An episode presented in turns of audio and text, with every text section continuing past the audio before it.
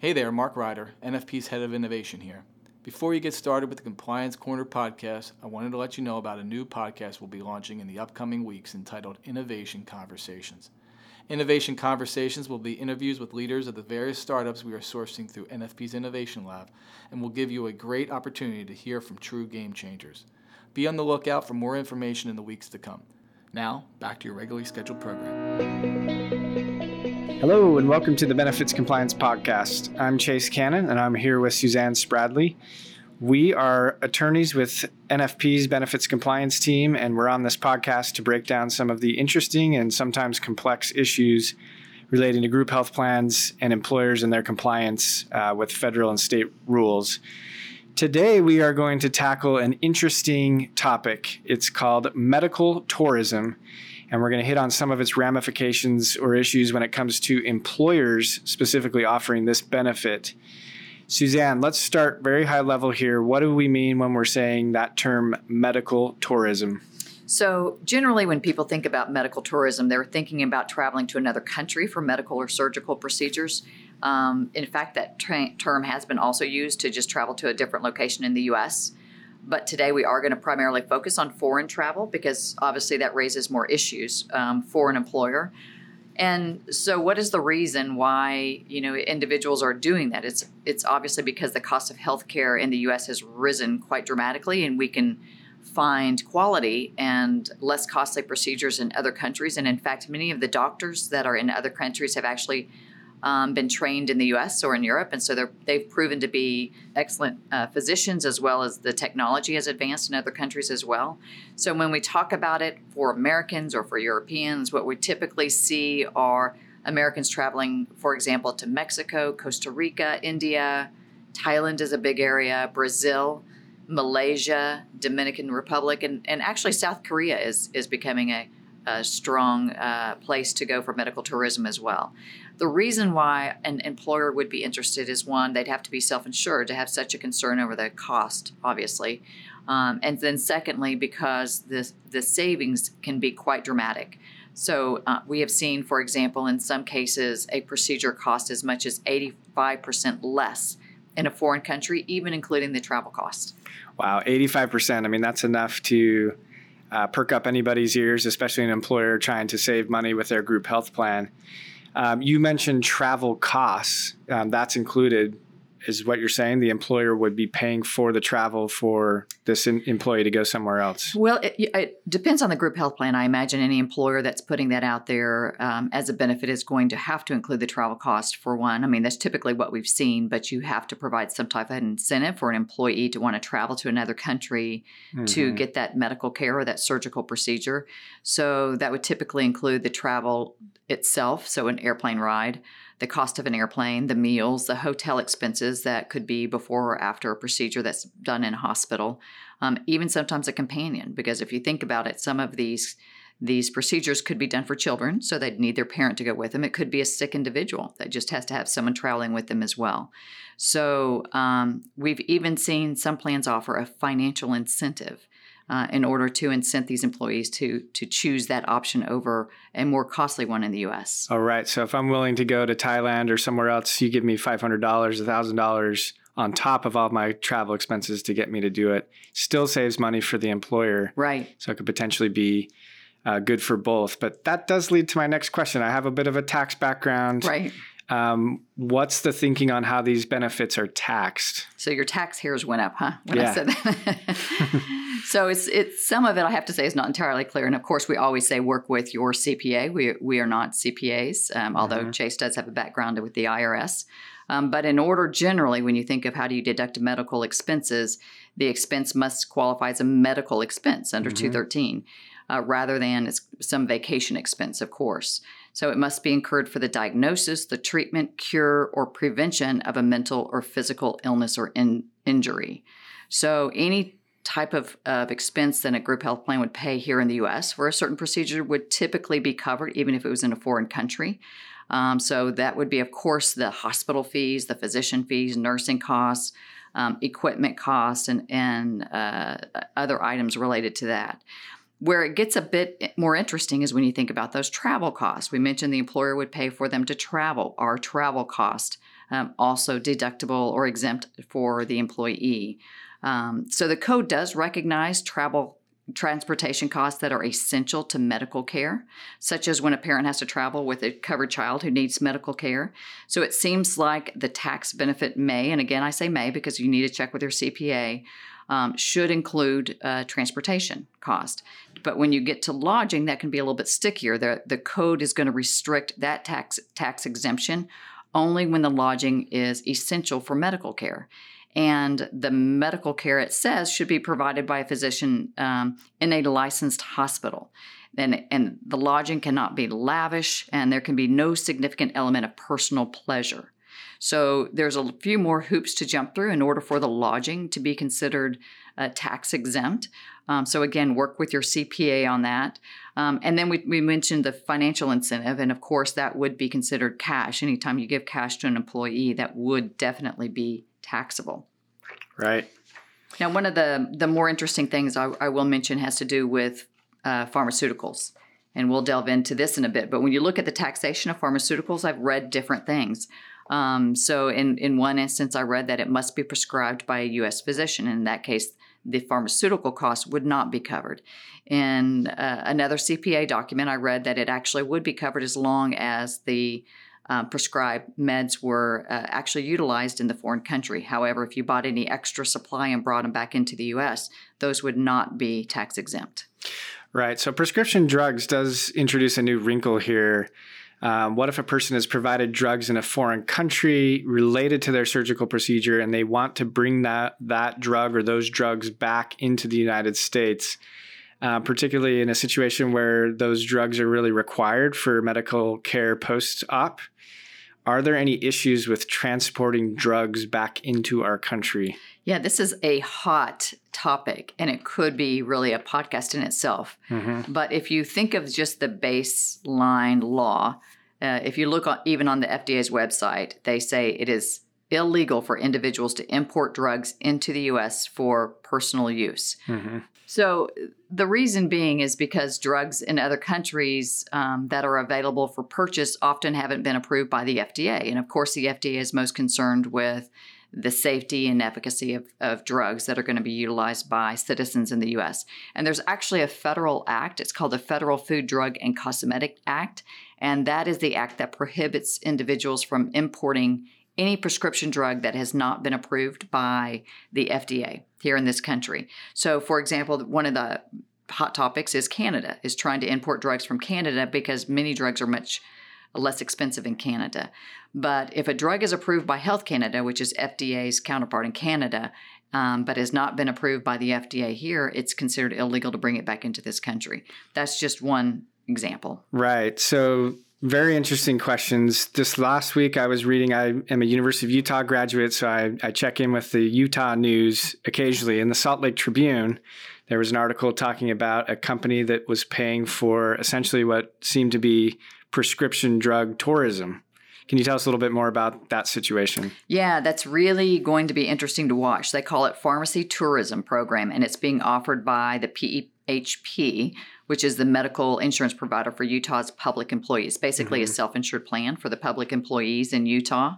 Um, and any member of this plan uh, that needs one of uh, 13 high cost drugs that have been approved by the plan uh, can enter into this pharmacy tourism program. And, and that program flies the individual into San Diego, drives them across the border into Mexico, mm-hmm. um, brings them directly to this high end pharmacy in Tijuana for them to pick up their medications and that customers are only allowed to fill 90 days worth of prescriptions and then they're flown back. So they do have to go back and forth four times a year if it's an ongoing medication.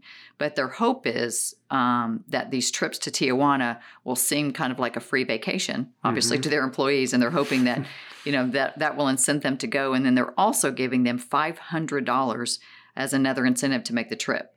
So just for an example of what kind of savings they're looking at, if you look at Avonex, which is in the U.S. the you know an expensive drug, and it cost over twenty thousand dollars for a three month supply. In Tijuana, it cost only about sixty six hundred dollars in a clinic. So significant savings there. Um, I have done that border cross before from San Diego to Tijuana, it's interesting. Um, but you, what you're saying is that how are they how are they able to do this legally? If you're talking about drugs crossing the border here, the FDA has this guidance out there saying that generally this is not okay. Is this a legal arrangement now, or do we know? Well, it's it's going to be interesting to see what they are likely basing this on when they mention that there it can only be limited to a 90 day supply is some FDA guidance that's been put out there and it's kind of a non-enforcement policy or a limited light enforcement policy so it's not really an exclusion from the law um, the guidance is found in the regulation procedure manual and it's entitled coverage of personal importations and it sets forth again kind of their enforcement priorities and says that personal importation of an unapproved drug is certainly at a higher level than than if they are importing something that's already approved by the FDA. And then of course their enforcement priorities look to those commercial markets or fraudulent markets that that uh, they want to really focus on. So when they look at just if someone's importing a drug that is approved by the FDA and it's only for personal use, not for wholesaling, they put that lower on their enforcement priority. Hmm. Um, and then this policy goes on to explain really some of the facts and cir- circumstances that they'll look to when deciding whether they'll allow somebody back into the U.S. with their drug. And then look at whether the dr- drug is for use for a serious condition for which effective treatment is not available in the U.S. Now, in, in this case, obviously, when we talked about the Utah employees, it likely would be available in the U.S. But they want to make sure that there's no commer- commercialization or promotion of the drug, um, that the drug is considered not to represent an unreasonable risk um, the individual importing the drug verifies in writing that it's for their own use and they can provide contact information for the doctor that prescribed it. And then again, this is where I think they're coming from. They say not more than a three month supply of the drug is imported. Right. So I'm sure Utah's relying on this guidance when they're designing what this program would look like. Right. It fits right into that three month sort of exception there. Right. So so even though the guidance recognized that this is kind of a facts and circumstances decision and it's really at the discretion of who's allowing them back into the country on that day, it's still considered illegal. And so that's where you want to be a, a bit more careful. And certainly when you get into the involvement of an employer who's uh, now in the mix of organizing it, it seems less like an individual bringing it in for their personal use and more like an organized program of importing drugs. That's right. where I would be concerned for the employer. So I'm really anxious to watch this Utah program and see if the FDA steps in and stops it. Right. Something else to keep in mind, though, Chase, that's going to be interesting to watch is we have seen different versions of bills um, that have been put forth with the U.S. House of Representatives to try to promote importation for personal use of various drugs, either whether it be from Canada or Mexico or some other country. And I think that topic will continue to come up as drug prices increase here in the U.S. So we'll watch for that as well. Yeah, so a couple of interesting things that we'll just have to kind of wait and see. Watch how this Utah situation plays out, whether the Congress steps in and makes any changes that uh, might help with these programs. Um, lots of that has to do with drug safety. That's very important. Obviously, you want to make sure you're not getting in trouble with the FDA. But getting back to the employer side, what what about quality of care in general in a foreign country? How can an employer really look into that? How do they know about it? Is it quality of care? Are you getting any quality if you go overseas? Yeah, I would. You know, that would be my concern. Either as an individual going into a foreign country um, where they don't speak English as well, or as an employer um, sending my employees into another country. But fortunately, the healthcare facilities are accredited. Okay. Many of them are accredited in other countries, and so um, they obtain a quality of care accreditation similarly to how the hospitals do here in the U.S. So the two primary trusted organizations would be the Accredited International Standards Organization (ISO) and the Joint Commission on Accreditation of Healthcare Organizations, which we look to here in the U.S. They have a uh, international arm that's called the Joint Commission International. And so, again, you just look at the accreditation of the hospital. And then right. you can also look to the physicians and see where they're trained. And you'll find many of them are trained in major medical centers in the U.S. Um, you can also find that, for example, one of a prominent hospital in, in, the US, John Hopkins, has a branch in Singapore. So you might find some branches from US hospitals um, in other foreign countries. So, the number one factor, which is very interesting when you start to look at st- statistics and outcomes, when you're looking at quality measures, you look at um, outcomes predominantly. Uh, and cer- certain outcomes of certain procedures are definitely tied to the number of procedures being completed in a hospital. And in some cases, you find that there are some very high um, high usage hospitals in foreign countries that significantly adjust the outcomes as compared to here in the US. Um, and so that's really something to watch for. For example, in India, there's a famous hospital that does nearly 15,000 heart operations each year, and their death rate among patients um, during surgery is less than 1%. It's 0.8%, and that is less than half of most major hospitals in the US. Wow. So, so when we talk about quality, there's certainly in certain circumstances, um, actually the quality is better in these other countries. Mm-hmm. You look at India, it's also one of the world's leading countries for biotechnology research and stem cell research. So I think often when we think of foreign countries, we think necessarily that how can they be as good as the U.S. healthcare? Mm-hmm. But in some cases, you'll find that it's better. Right. So it's good for employers to know that there are agencies out there like ISO and this Joint Commission International. They're out there certifying essentially that there's a baseline of of uh, quality there going right. on in other countries, and then you have obviously these stats that you've pointed out. So those are some good reasons: lower costs, uh, possibly better healthcare in the uh, foreign country. What are the downsides to medical tourism for an employer plan? Well, I mean, there's there are definitely some things to consider. For example, HIPAA. If we think of HIPAA, uh, no matter where the employee or participant is receiving uh, medical services, you are still, the health plan is still um, bound by HIPAA. Whereas when you're in a foreign country, they're not bound by HIPAA. So there could be some mm-hmm. challenges there.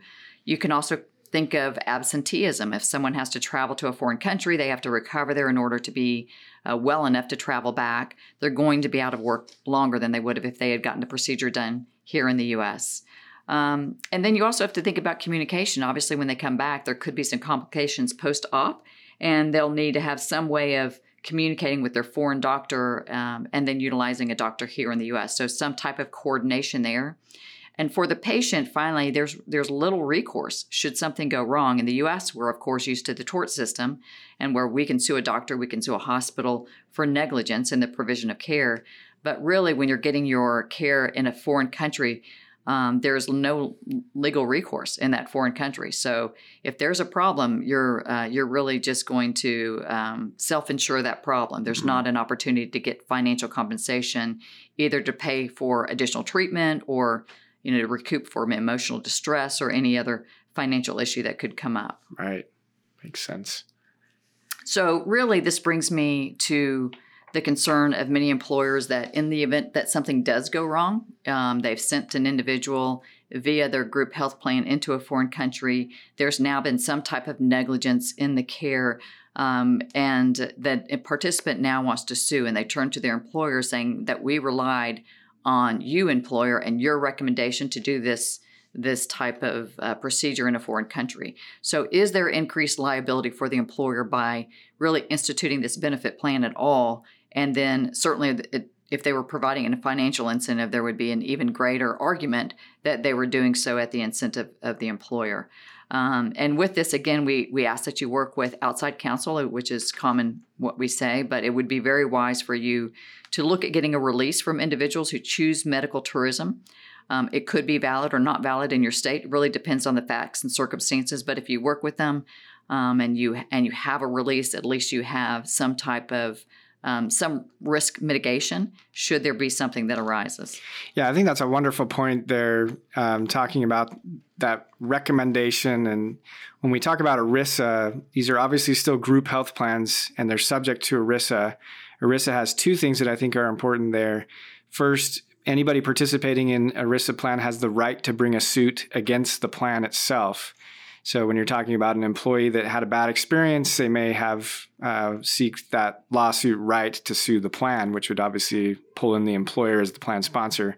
And then secondly, employers have a fiduciary responsibility to operate the plan in a way that is in the best interest of participants. So those are two key points I think that you brought up there uh, under ERISA. Yeah, and I, I will say that um, usually the the individuals when they're when they do obviously seek compensation from the plan, there's limited compensation that they can get under ERISA. Mm-hmm. So there's greater financial options, I'll put it, for an individual under state laws Right. that have to do with negligence. But nonetheless, um, there is risk out there. The employer should try to mitigate that risk if they want to introduce um, certainly one of those plans. Right. So, from an administrative perspective, so let's say an employer wants to uh, look into this, are there vendors out there that will assist with setting up a medical tourism plan? Yes, we can't really recommend any particular vendor. This is not one area that we've done due diligence on, as we often do on some various vendors. But uh, we will say that, again, along with the idea of ERISA, fiduciary obligations, you should do due diligence on any medical tourism company that you're interested in utilizing, but they definitely can help coordinate that care. And there are some very good ones out there.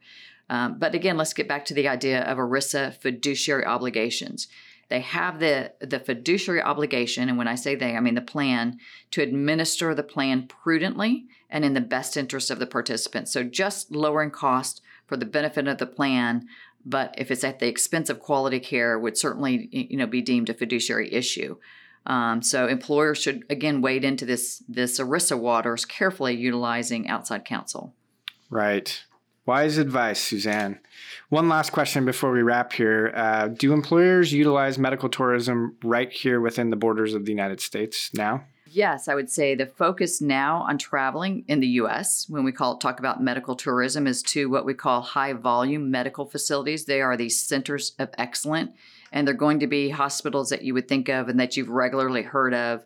Um, but like a Cleveland Clinic and MD Anderson Cancer Center, John Hopkins Hospital, the Mayo Clinic, but all of these, as we talked about earlier, are high volume uh, procedure centers, and so they they generally have lower complication rates. So for an employer, if they refer an employee to a center of excellence, uh, the idea is that they hope to have a reduction in medical complications, which it could be like a surgical reintervention. There could be longer recovery times if there are issues. And so by by reducing those costs and allowing employees to return to work quicker, they're reducing their overall costs. So that's the idea between uh, around medical tourism here in the U.S. going to these centers of, excellence. So um, some employers have also recognized that foreign travel is not always interesting for an, an employee. I mean, they've got they've got travel times that's associated with it. There's language barriers. There's this liability uh, issue where they may not have recourse. And so some patients just aren't interested, but they may be interested in just going to another state within the US. So it's kind of an easier sell for mm-hmm. some employers um, than it is necessarily traveling to another country. So, what does it look like here in the US? It similarly, the, the companies would offer to pay for travel expenses to these centers of excellence. Um, and then that would include the travel. And if there's any hotel stay before or after the hospital stay, it would include that as well. Right. Well, this has been very interesting. Something that uh, we hear about sometimes medical tourism, this idea of traveling to a different country or a different state within the U.S. to receive care. And I think the information you've shared today has been very helpful. So thank you for doing the research and getting us up to speed on this topic. And um, as we like to say on the podcast, that's a wrap. That's a wrap. Thanks for joining us. Thanks for joining.